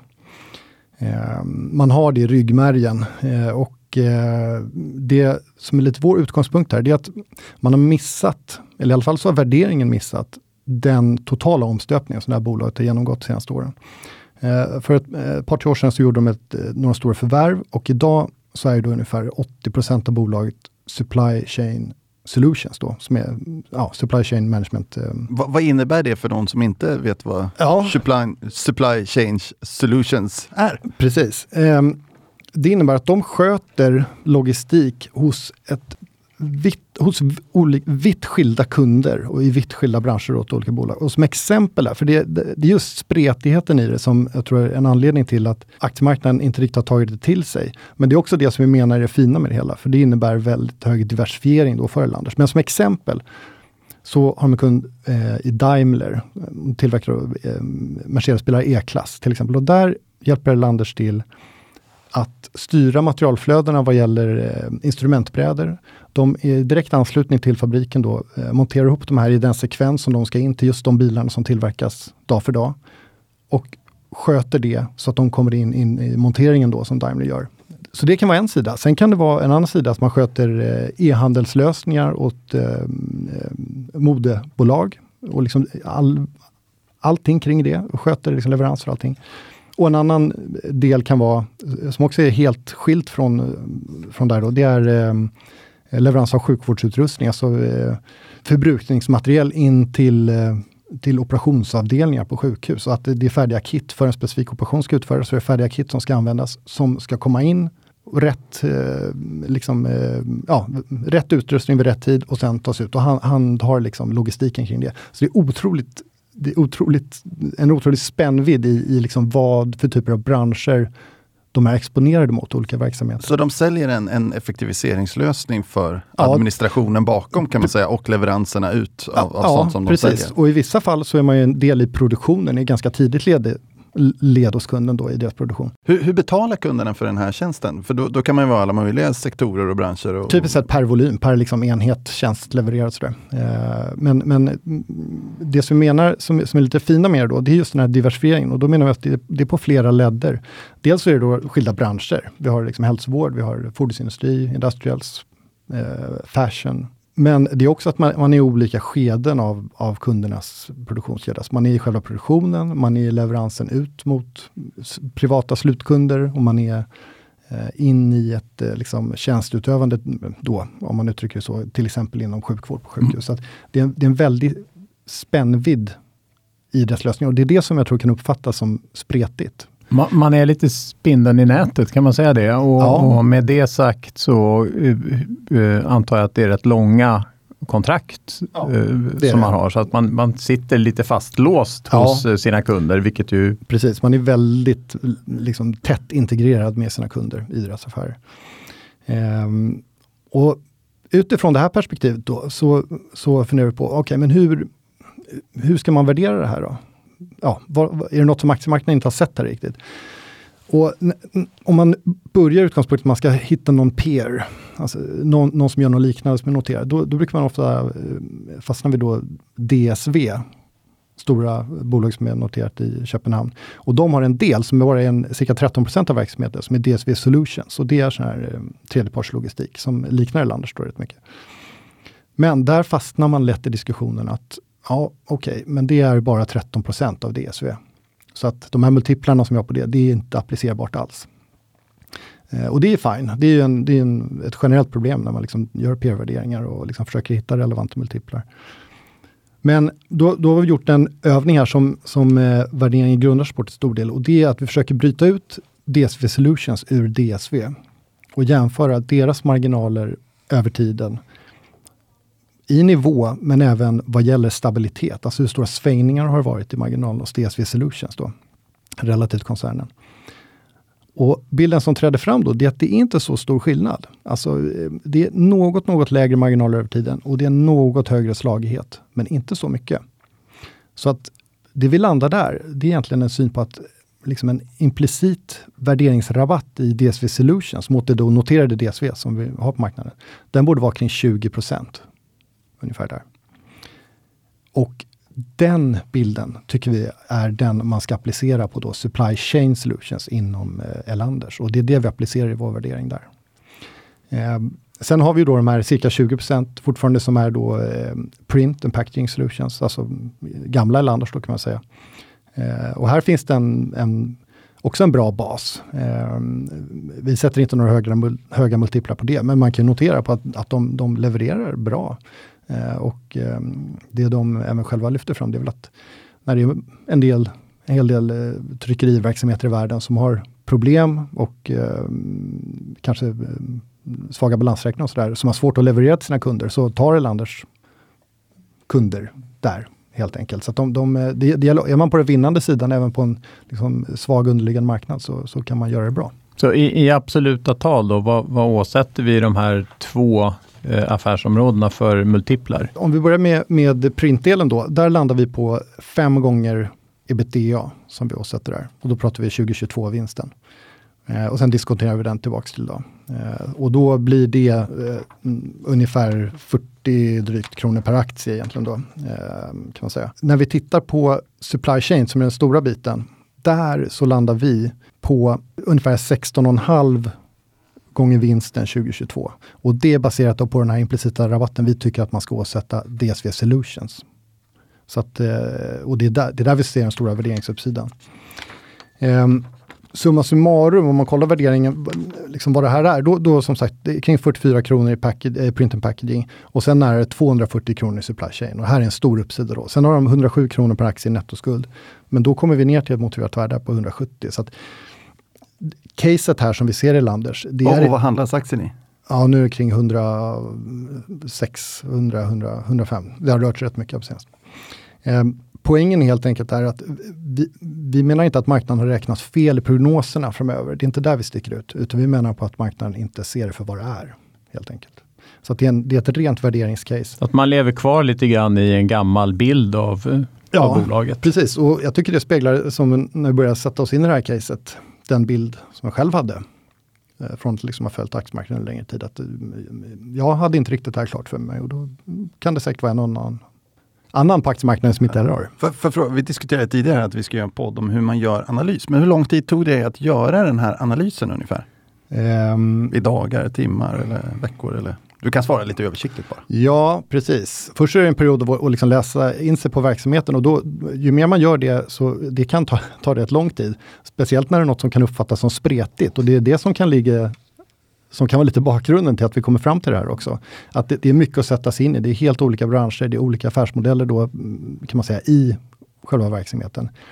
Men när man sen kokar ner det till att, och, men, vad innebär det här? Jo, det innebär ju en stabilitet som man inte hade haft om man hade varit exponerad enbart mot till exempel fordonsindustri eller vad det kan vara. Mm. Så, så där, där, sen kan det gå rätt fort, eller gick det hyfsat fort. Och, och, då handlade det just om att hitta en, en approach värderingsmässigt. Och där tycker jag att eh, den eh, tydligaste liksom nyckeln till det, det var just att försöka bena ut, men vad är det egentligen marknaden säger att DSV Solutions är värt? Så, så från dag ett tills det att du publicerar analysen, hur lång tid? Ett par månader. Ett par månader. Ja. Jag tycker faktiskt det är ett ganska intressant perspektiv, för du beskriver också lite av ett detektivarbete i termer av att hitta någonting att ställa siffrorna i relation till. Ja, precis. Och det, och det är där som jag tror att eh, man ofta fastnar, det vill säga att man, man tittar på bolaget, eh, har någon slags egen bild kanske. Eh, därefter så gör man nästan alltid någon slags peer-värdering. Alltså man hittar något jämförelsebolag, ser vad det är för multiplar där, som man då kanske ska hänga upp det på eller liksom motivera kursen med. Men man kan väl också och, säga att själva Alltså själva klon i uh, investment-caset, ja. det hade ju du klart för dig på ett relativt tidigt stadium ändå i, under den här uh, processen. Och, och, det är ju någonting som man får med sig som, som erfaren analytiker. Ja. Det, det, här är ju inte någonting, den här slutsatsen eller det här, den här approachen tror jag eh, inte att en, en mer junior analytiker kan trolla fram eh, lika snabbt. Så kan det vara. Sen, svårigheten med det, det är ju att, det är att, eh, eh det är att kunna visa det eh, konkret. Mm. Liksom, den här idén då kring att stabilitet bör betala sig helt enkelt, som är, som är liksom huvudfokus här. Och hur visar man det rent konkret? Annat än att, om vi tar ett typiskt exempel historiskt på aktiemarknaden som alla känner till, om vi pratar Atlas Copco, så, så vet alla att de är dyra, eh, men det är kvalitet. Och därför, och därför ska de vara dyra. Pratar vi inte Atlas tidigare? Ja, vi har, ja. vi har väl nämnt det här förut. Men, men, men, och, och det, det, är någonting som man har, man har med sig och som man alltid resonerar kring. Och, och det stämmer ju. Men, men eh, det kan finnas en poäng att faktiskt visa exakt varför, vad är den här kvaliteten och exakt hur ska den kvaliteten värderas. Liksom. Och det, är, det är den approachen vi har försökt liksom, få in i det här caset. Då. Och, och vart hittar man analysen?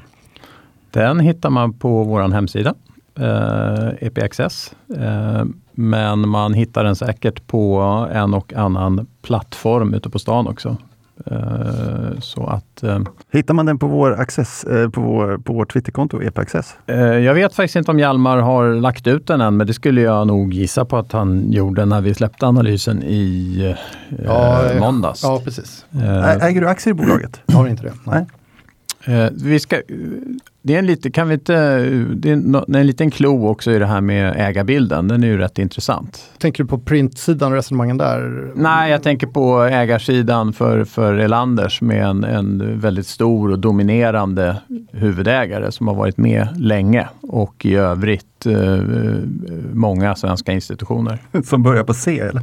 Vad sa du? Som börjar på C. Ja, precis. Nej, men, det, men eh, exakt, det är ju Carl som är huvudägare och har eh, hälften av kapitalet och betydligt mer än så av, av resten. Det, sen är det ett antal svenska institutioner som eh, ligger där under då. Men eh, ja, jag menar, det, är ett, det är ett väldigt välkänt bolag men det är också ett, ett eh, liksom på marknaden missförstått bolag. Nu. Hur, hur är likviditeten i, i aktien? Den har väl varit eh, sådär, för att inte säga eh, direkt dålig för att vara ett så pass ändå stort bolag market cap-mässigt. Eh, är det 3 miljarder i market cap? Ja, vi har väl varit senaste 21 000 aktier om dagen. Alltså. Ja, eh, men, men det har varit lite bättre sen, sen vi tog upp analysen och eh, eh, kanske att om marknaden får upp ögonen för bolaget att, att likviditeten kan förbättras ytterligare.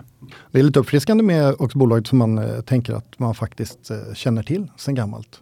Och att man kan hitta lite nya infallsvinklar. Är det någon som vet på rak hand hur länge eh, Benetta varit ägare? Eh, länge, eh, men han hade suttit i styrelsen sedan 97. Sen 97, ja det är länge. Det är 23 och, år i styrelsen. Eh, VD de första åren där också i bolaget. Bra, ska vi eh, hoppa vidare till en liten update i Sickum? Ja, precis. Um, Sickum då, accessbolag hos oss, eh, handlas eh, kring 2660, kortnamn ZICC. Eh, vi har ett motiverat eh, värdeintervall på 40-60 kronor, ganska brett. Jag har inget innehav själv i det, eh, skrev senast om där eh, 9 november. Och de handlas nu sedan eh, början på den här månaden på First North. Eh, det kan vara värt att ta upp med tanke på den, den extrema fokus på vacciner i allmänhet som vi har nu. Eh, och det kommer ju fortsätta som det verkar. Sicum har ju en, eh, en teknologi, en affärsmodell som går ut på att de eh, kan eh, skapa då torra formuleringar av vaccin. Eh, och har under året jobbat väldigt intensivt med att liksom industrialisera den processen, alltså göra det möjligt för potentiella kunder, till exempel vaccinbolag, då, att ta in deras teknologi i industriell skala och, och skapa sådana formuleringar. Det, det, det, är en superspännande grej de faktiskt har uh, gjort. Skulle du kunna beskriva den bara lite snabbt? Ja, alltså eh, det, är en, det är en teknologi som eh, då uppfinnaren Per Gärde har kommit på där man helt enkelt kan eh, genom, genom deras teknologi som de kallar Laminar Pace kan skapa pulverformuleringar av då befintliga vaccin som man använder idag. Eh, och det gör ju att man sen kan eh, transportera den här på ett helt, med helt andra frihetsgrader än, än vad man gör idag. När man kräver stora, liksom långa kylkedjor, framförallt om man ska ut på väldigt avlägsna platser där i världen för att leverera det, så, så skulle det kunna förenkla saker betydligt. Eh, här har man då som sagt eh, jobbat mycket med att, att liksom anpassa den här eh, teknologin för att kunna funka hos, i liksom industriell skala, inte bara liksom på uppfinnarstadiet. Sådär.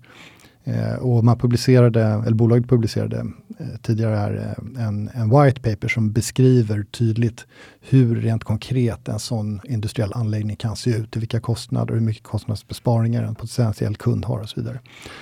Eh, så att Aktien har inte rört sig, den har gått bra i år, riktigt bra, men den eh, senaste liksom, månaderna har det inte hänt sådär supermycket. Men eh, tycker väl att det kan vara värt att lyfta fram liksom, inför det nya året, att det här, eh, det här kan mycket väl dyka upp i något sammanhang i någon, någon affär med någon vaccintillverkare. De har ju som mål att liksom kom, få ett licensavtal till stånd så smått. Och, Eh, och det skulle kunna involvera något land, någon NGO. De är ju superviktiga eh, för att eh, liksom styra det här egentligen. Då.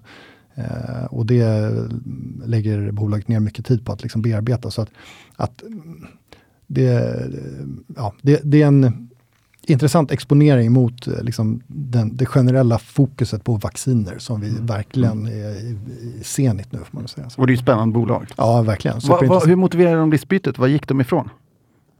Uh, Spotlight, de, ja det är att få större exponering, alltså bredare potentiell ägarbas. Stort tack Alexander! Tack! Det, det, var superspännande idag tycker jag faktiskt. Den här ja. lilla försiktiga pratstunden och beskrivningen av ditt detektivarbete här. Ja, det är kul. Jag, jag, tror faktiskt det där, det där måste vi återkomma till i något sammanhang. Eh, med det sagt så, så lämnar Alexander studion och så börjar vi ropa in Klas. Och Klas han har ju förmånen att alltid få vara sist i podden. jag vet inte hur det här kommer sig men, men vi, vi håller dig högt Klas och det är kanske därför vi vill avsluta med en lite, lite härligare final på, på varje podd. Och nu har vi hållit på ett tag. Mm. Och Claes brukar ju bara få här, lite kort om tid. Men, men mm. nu har vi faktiskt bokat den här studion rejält länge. Ja men vad härligt. Jag har ett möte klockan verkligen fem. gå på djupet då i mina, mina ja. bolag som jag ska prata om. Jag har ett möte 15, klockan är 12.47 så ja, men det är kör perfekt. på bara, jag, jag kan vara hemma vid, vid sex ikväll så jag kör. eh, ja, precis. Det är dags för life science och eh, mer specifikt då läkemedelsutvecklande bolag. Eh, och eh, ska vi prata om två stycken.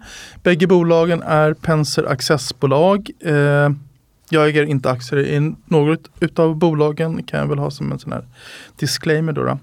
Eh, jag tänkte börja med det bolaget som jag initierade på här um, tidigare i veckan och uh, det är... Vi, vi, kanske bara kort ska nämna mm. vad, vad, det innebär att du, när du säger initierade på. Mm.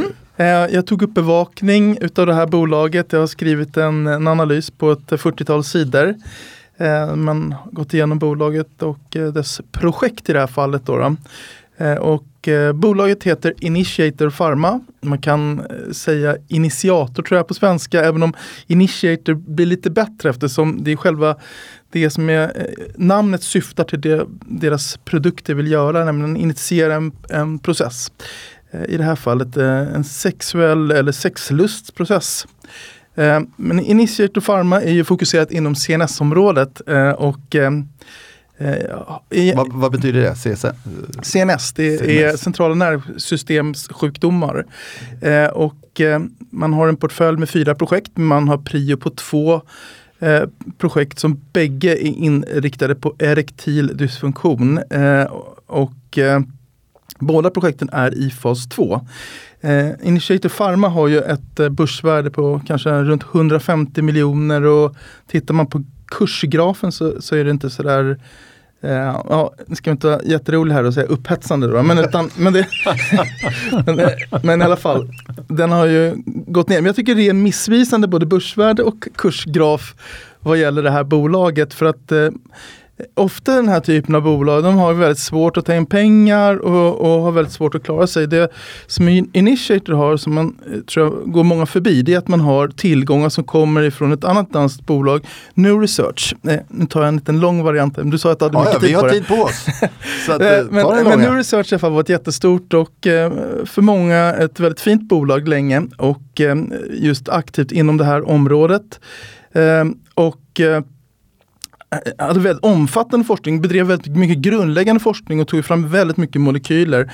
Men det man gjorde det också eh, med åren så, så blir bolaget tvungna att fokusera och man drog några projekt framåt. Och i ett fall, ett, ett läkemedel inom Huntingtons sjukdom, där gjorde man en kommunikation som visade sig vara felaktig och man blev senare stämda och fälldes för kursmanipulation. Vilket gjorde det omöjligt att driva bolaget vidare egentligen. Ehm, och eh, då lades väldigt stora delar av bolaget ner och man det, eh, exempelvis i Saniona en avknoppning från New Research. Även Irlab är det, även om Irlab i sin tur kommer ifrån ett köp då, då som eh, Carlson Research, ett svenskt bolag. Eh, men många bolag härstammar från New Research och det jag vill säga med det här egentligen det är att Initiator Pharma, de har inte behövt resa massa pengar för att ta fram molekyler som kan vara väldigt svårt att göra för att, få den kvaliteten. Utan man, de här har redan funnits där som man, har, som man har hittat istället utifrån den forskning man har bedrivit och sett att, att de här molekylerna är specifikt väldigt lämpade för det här ändamålet. Så att eh, man har kunnat ta en liten genväg här eh, som är viktigt för många bolag för att kunna, kunna hålla en väldigt hög kvalitet. Och det tycker jag också ledningen håller en väldigt hög kvalitet. Kan, man... kan, kan, du formulera den här genvägen för, för oss som mm, inte är riktigt lika duktiga men det, det är väldigt mycket eh, processer som måste göras för att hitta rätt molekyler och det ska screenas och man ska göra djurstudier och liknande. Så man kan slippa, som kostar väldigt mycket pengar men för en aktieägare på en innoterad miljö är det väldigt svårt att se hur det här ger en avkastning. Så, Utan, man förkortar tiden egentligen? Ja, och man har även i det här fallet sluppit göra säkerhetsstudier och fas 1-studier som också är en hela den egentligen tidsaxeln i, en, i ett läkemedelsutveckling är, är ju ofta inte så värdeskapande utifrån ett aktiemarknadsperspektiv och ofta därför svårt att ta in pengar till. Men, men, så att det här är egentligen en väldigt bra metod. Men det är klart att de flesta bolag har ju egna forskningsidéer eh, och inte det finns någon färdig molekyl att plocka ner så här som i det här fallet. Eh, men i alla fall, det tycker jag är en väldigt bra grundförutsättning. Jag tycker man har väldigt bra kompetent ledning, forskare som har lång erfarenhet inom området och eh, erkända internationellt. Så det finns en väldigt bra grund att stå på. Eh, det här bolaget specifikt knoppades ju av av Saniona 2016 och noterades 2017 på, på aktietorget. Men huvudprojekten om jag ska inte prata för mycket ja, runt ja. allting här, så, så är det två projekt inom erektil dysfunktion ett projekt har man precis dragit igång, en fas 2-studie, eller fas 2A-studie. Eh, och ett projekt ska man dra igång en större studie här då framåt sommaren också, en fas 2-studie. Eh, projektet som har kommit längst heter IPED 2015. Hoppas inte beteckningarna gör det här för komplicerat men det är ett projekt som riktar sig mot något som kallas organisk erektil dysfunktion och det är egentligen eh, när när eh, tillståndet är framkallat utav en underliggande sjukdom som exempelvis diabetes, högt blodtryck, olika hjärt och kärlsjukdomar eller övervikt och liknande. Och, Prostataproblem och så vidare är också sånt? Ja, det kan det, vara, det kan det vara absolut. Eh, och Eh, Eh, men det är åldersrelaterat också och det, här, tänker väl många då att ja, men här finns det jättebra effektiva behandlingar som Viagra och det stämmer ju. Eh, att, att, så är det att eh, Viagra och den grupp läkemedel som har lanserats är väldigt effektiva mot det här. Eh, men det är ju så också att det är runt 30 miljoner människor i USA och 30 miljoner i Europa som drabbas av det här alla har inte bra resultat med Viagra utan ungefär 30 procent av eh, patienterna räknar man med Eh, behöver någonting annat. Och det är här just eh, Initiate kommer in med sina produkter. Och det är en väldigt stor marknad på flera miljoner personer då, som, man, som man har som en potentiell målgrupp. Eh, och eh, i fallet IPED 2015 så har man då eh, genomfört en framgångsrik eh, fas 2-studie där man i en väldigt artificiell miljö då, eh, där man då är på en klinik och testar det här eh, lyckades visa med statistiskt signifikant att man fick då eh, eh, erektion helt enkelt. Eh, Och eh, det här är då patienter också som normalt inte skulle få någon... Så, något, på, så på kliniken fick de äta de här tabletterna? man fick ta en tablett och så fick man se på en erotisk film och hade mätinstrument och liknande som, som, som följde upp det här på ett objektivt sätt. Så att jag tycker det här är väldigt intressanta resultat. Sen är det klart att att det finns alltid mycket funderingar kring kliniska studier och liknande. Men, men att, man, att man får det här resultatet ändå eh, ger en väldigt bra indikation om att det finns någonting som, som indikerar att det faktiskt fungerar. Den andra studien då? Den andra studien är egentligen likadan. Det är bara att det här projektet riktar in sig mot en annan patientgrupp. Eh, och det är ju yngre män eh, eh som eh, ja, ofta har, det kallas psykogen, då erektil dysfunktion och den här typen av patienter är ofta de som är utsatta för mycket stress, man kanske har ångest och depression och liknande och inte sällan kan just ta läkemedel mot det här då, för att behandla det.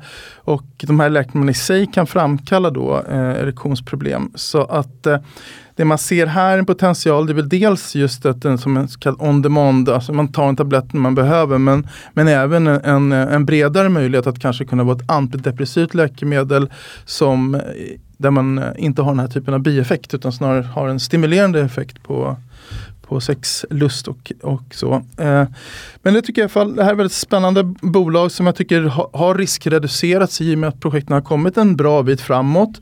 Man har dessutom lyckats få ganska mycket mjuka pengar, pratar man ofta om det då, att, eh, man har fått eh, eh, stimulanser ifrån olika stat, eller offentliga såna här eh, stödfonder. Eh, man har även fått med sin kliniska kontraktsutvecklare kommer att betala hela fas 2-studien. Så man gör av med ganska lite pengar egentligen, det här bolaget. Trots att man kan göra ganska mycket saker. För, för, för oss som inte är lika kunniga inom det här området, då, mm. hur långt är man från att börja sälja en produkt? Eller vad är planen ja, för men, bolaget? så att säga? Precis. Eh, tiden till att de säljer, jag, jag räknar med att det här ska kunna finnas på marknaden 2027 och det är väldigt långa ledtider. Då, så är det. Men man får väl se en sån här, tycker jag, investering som en en biotech-investering kan man ju se lite i olika delar. Och man kan ju se det här som att jag investerar för att det ska bli bra resultat i de här studierna exempelvis. Och i min modellvärld i alla fall, mitt grundcase där de är idag och de står, då, då värderar det här både till 11 till 12 kronor. Och eh, då står aktien i ungefär 5 kronor. Då, så det är en eh, Ja, det finns mycket mera värden i det här bolaget. Men om de här studierna är framgångsrika, som jag tycker ändå är bra odds, eh, så skulle man kunna se aktien kanske upp mot 40-50 kronor. Och, och, och, vad grundar du det på så att säga? Vad, vad, vad består det värdeskapande i? Mm, nej, men det är ju att om man helt enkelt visar bra resultat i de här studierna, då får man en, en större konfidens att det här är något, att det verkligen kan fungera det här. Så att man kan alltså, i, i min modell så har jag, jag en risk där projektet är här och nu. Och eh, kan du visa i en större patientpopulation att det fungerar så kan man dra ner den där risken och då får det en modelleffekt som är ganska så ehm, påtaglig i det här fallet. Och egentligen det som gör det också, tycker jag, initiator väldigt intressant då, det är att det här är ju verkligen eh, det är ju givetvis hög risk men det är också väldigt stor potential. Så att eh, en klassisk biotech-investering som man vill se det. Mycket potential men, men givetvis också risk. Hur ser ägarsidan ut? Ägarsidan är ju primärt då de grundare och det är de som sitter i ledningen. Eh, som är. Sen är det ju en hel del ägare som kom med ifrån Saniona och det är mycket privatpersoner som kom med för det är en avknoppning därifrån. An analyser av life science-bolag kan ju ha en, en, en tendens att vara eh, lite tungrodda och, och, svåra att ta sig igenom för lekmän som dig och mig, Daniel, eh, på området. Men jag måste säga, jag har ju läst analysen och eh, eh Claes har faktiskt beskrivit det här bolaget och eh, området på ett, ett eh, väldigt lättfattligt eh, sätt tycker jag. Eh, så att ehm, jag tror att eh, många kommer nog kunna ta sig igenom hela analysen här. Och, var, var hittar man analysen? Den hittar man på EPXS. Mm. Och, in, och på vårt Twitterkonto kanske? Eh, det gör man. Det gör man? Absolut. Toppen. Hur är det på Facebook? Tittar alla på mig för jag ska uppdatera Facebook? Det har jag inte gjort, men det kan jag göra. Så ni, jag har suttit och livestreamat lite istället här. Ja. Vi ska gå vidare va? Med, mm, jag kan bara avsluta och säga att jag tror den här aktien har varit väldigt lågt värderad och kursutvecklingen och det är beroende på att många kanske ser det här som ett litet skräpbolag. Men jag tycker inte alls att det är det. Utan jag tror snarare drivet av låg kännedom. Man är listade på, på Spotlight, låg likviditet och liknande.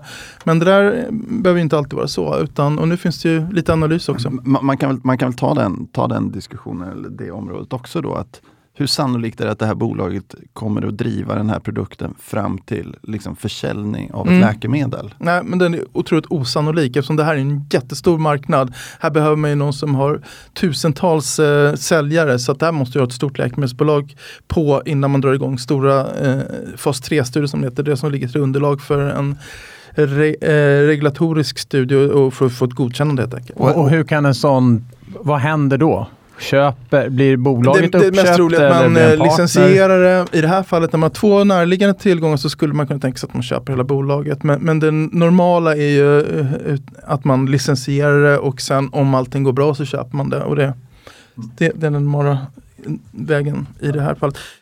Nej men eh, slutligen bara eh, Oasma som redan är eh, ett eh, accessbolag, det som har varit sedan ett tag tillbaka som har bevakning på, som släppte sin rapport här nyligen. Eh, det var inga jättestora överraskningar i själva rapporten. Det var väl lite höga kostnader och sådär men i det stora hela ser det ut som det går åt rätt håll saker och ting. Och att den eh, omstrukturering man gör för att få ner kostnaderna eh, ser ut att få fullt genomslag här nu redan kanske under innevarande kvartal. Eh, det som är intressant då, som jag tror jag nämnt tidigare när jag pratat om det här bolaget i podden, det är ju att eh, för att att för OASM är ju att det gäller att nu gå in i en period av kommersialisering och få försäljningsintäkter. Och för att ha det så måste man ju ha en försäljningspartner. Och det har man ju varit på jakt med sedan i våras egentligen i Europa. Och sådana här processer kan ju ta tid och det tar extra lång tid under eh, eh, pandemin. Då, då. Men eh, jag tycker jag hör eh, tydliga signaler från bolagsledningen och ifrån deras amerikanska partners som är med i de här diskussionerna, Elevar Therapeutics, att det nu är väldigt nära förestående. Så att eh, jag tycker det är ett väldigt intressant läge bolaget har hamnat i. Och vi har det här som ett trading case på banken för vi ser en bra potential för positivt nyhets nyhetsflöde. När, när släppte vi analysen? Accessanalysen släppte vi eh, för eh, en månad sedan. Ja, initieringen ja. ja. Drygt eh, var väl i oktober tror jag. Och trading-caset släppte vi idag på morgonen. Ja, Just det. det färsk, färsk information får man säga. 6,20 är då uh, motiverat värde. Mm. Bör, börjar du bli klar där Claes? ja. Men innan han är helt klar, då hopp, vi snor runt lite grann i ja. programpunkterna och så kan vi prata om att vi, det har vi ju nämnt tidigare, att vi växer inom eh, analys och eh, det här för ju med sig rekryteringsbehov och eh, häromdagen då så eh, lyckades vi eh, med en av våra rekryteringar som vi håller på med. Eh, och det är just inom life science-området där vi växer särdeles starkt nu. Så att eh, Claes kommer att få en ny kollega som inte är helt ny för att eh, eh Claes har jobbat tillsammans med Ludvig Svensson som han heter på Redeye i några år. Eh, och det här är vi förstås jätteglada över. Eh, Ludvig har eh, jobbat på Redeye som, som life science-analytiker i några år och, och, och täcker där bland annat Hansa, Idogen, Xspray, Vicor Pharma, Caliditas och eh, ett eh, gäng till. Så att eh, vi ser fram emot att eh, kunna eh, ta med Ludvig hit i podden, eh, kanske i sommar. Det är kul att vi får lite cirkulation på rösterna. Ja. Mm. Men Claes känns ju fortfarande som, som väldigt eh, ny och mm. piggt tillskott får man säga. Just det. Ja men det är bra. Du, du har jobbat, det kan vi säga, vi har ju ägnat, vi, vi har ju långa poddar numera så vi behöver inte stressa ihjäl oss. Hur, hur har första tiden hur, hur har den här tiden varit? Jag har sett att du har kommit igång, du har fått upp allt fler bolag och så vidare. Mm. Det har varit lite startsträcka och lite, ja, lite omständliga omständigheter får man säga. Ja, precis. Jag började ju i maj. Så att eh, det var ju lite corona då. Ja. Eh, och, eh, och sådär. Så det gjorde väl inte att saker och ting gick snabbare direkt.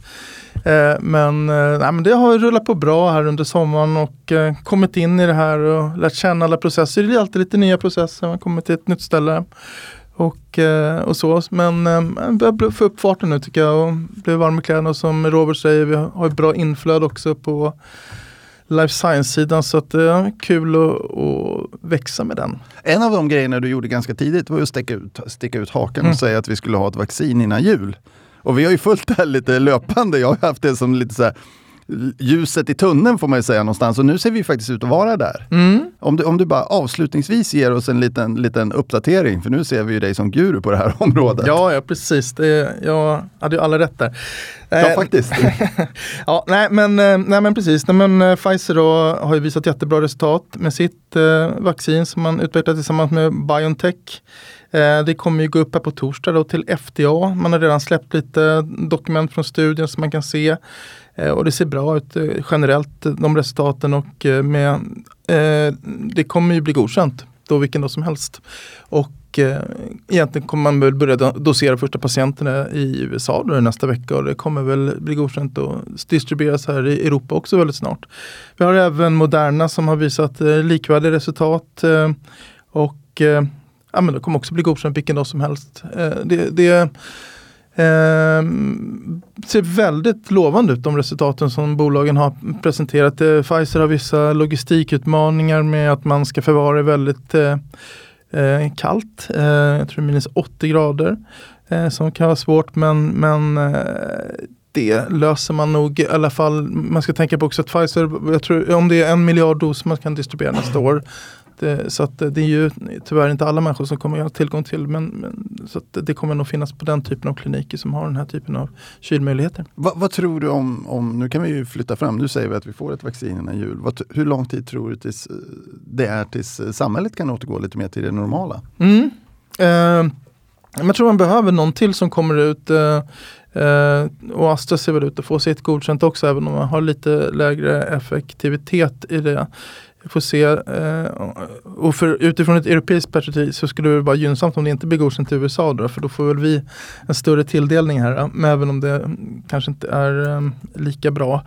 Men, eh, nej, men jag tror att jag, jag, tror vi kan, framåt sommaren så tror jag att det kan få en bra eh, återgång i, i samhällena. Det tror jag. Man, man, kan väl notera, åtminstone givet den bakgrundskollen jag gjorde, att, att eh, det är någonstans där allmänheten börjar diskontera att vi vi faktiskt börjar bli klara om man ser till, till flygbokningar och annat som verkar mm. ta vid. Ja, men jag tror det kan dröja längre innan man riktigt har det i hela samhället. För utifrån eh, det är ändå så pass mycket människor som eh, vill ha de här typen av vacciner och eh, det är en produktionsutmaning. Det är kul att ha dig tillbaka i studion Robert. Tack. Hur tycker du det har varit? Idag? Ja.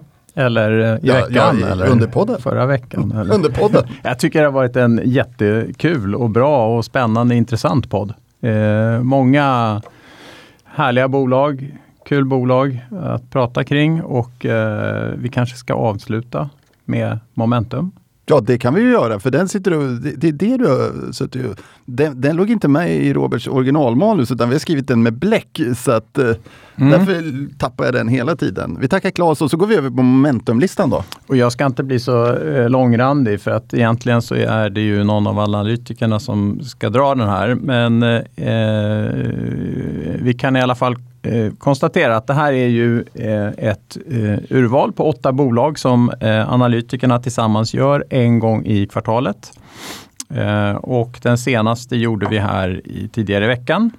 Det är ett sätt för oss att sätta luppen på några bolag lite extra. Ja, så, men så. precis. Eh, det här är en, ett urval. Vi kallar den ju Momentumportföljen. Det är ju en, det är en fiktiv portfölj kan man säga som ju då förstås inte tar hänsyn till eh, transaktionskostnader och, och, annat när vi mäter mot, mot index. Men, men det är i alla fall en eh, portfölj som har sedan eh, november 2017 eh, lite mer än fördubblats och eh, outperformat både eh, OMX, vilket inte är så konstigt, men även eh, Carnegies microcap index. Eh, den här gången då så fick två bolag lämna och Eh, det var Iconovo och Aino. Eh, och vi brukar ju säga att vi, vi eh, det är inte så att vi ändrar ståndpunkt kring bolagen utan portföljen bygger på var vi för tillfället tror att den största potentialen finns. till portföljen har vi då adderat Elanders som vi pratade tidigare om här och Optifreeze. Som vi också pratade om. Som vi också pratade om. Och sen gammalt så finns då kvar BTS, Instalco, iRicity, RedSense, SBB och Sensys Gatso. Och den hittar man all info om på, på, på eh, Twitter, på vårt konto EPAccess? Eh, den hittar man också på, på Twitter, eh, men man hittar den inte på EPAccess. Tack Robert. Sådär ja, då tror jag vi faktiskt tar och viker in åren lite grann och lämnar studion för den här gången. Och så återkommer vi på torsdag om en vecka. Stort tack hörni! Denna podcast är utgiven av Erik Penser Bank och är avsedd att marknadsföra bankens tjänster. Vissa bolag som nämns kan därmed ha något samarbete med banken i form av fondförvaltning, analystjänster, certified advisor-uppdrag med mera.